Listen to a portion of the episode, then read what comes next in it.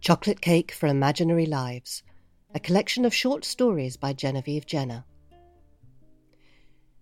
Yesterday at work, someone put a paper bag labelled Dead Dove, Do Not Eat in the fridge. Now I want to find them and ask them to marry me.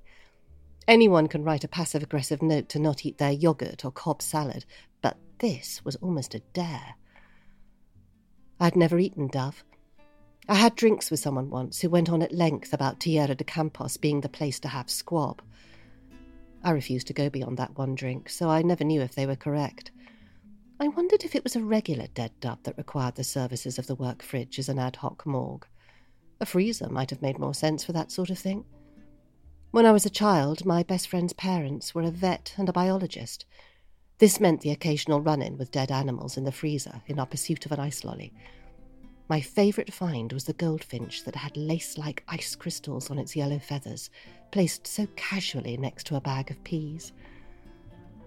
I opened the fridge again and looked at the bag. How does one prepare duff for lunch? Was it part of a leftover pie? Considering how lazy I am about laundry, my chances seemed worth the risk of having my nose pecked off.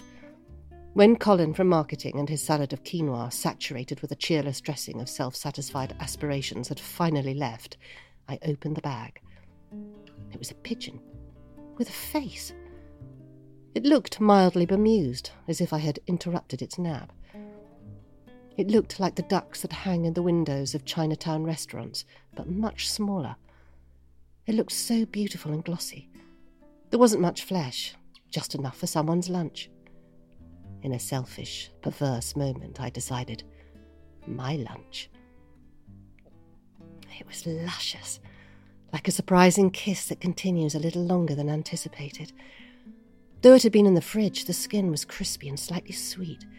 I could taste ginger, garlic, and something like vinegar, but much richer. In the bag, there was also a small container with a couple of lemon slices.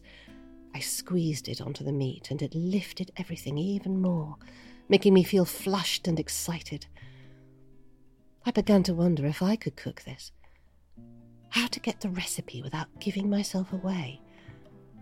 I finished the bird, disposed of the bones, and then placed my sad sandwich inside the bag. I wasn't a complete bastard. I would never leave anyone hungry. And placed it back into the fridge. I quickly scribbled a note asking, How do I make that pigeon? and slipped the piece of paper into the bag, then left. Tuesday. I had limp pasta and curiosity over what I might find in the fridge. The bag was still there, as was the now day old tuna sandwich, and a note. You must provide me with something better if you wish to know how to make that dish. Sandwiches and salad don't cut it.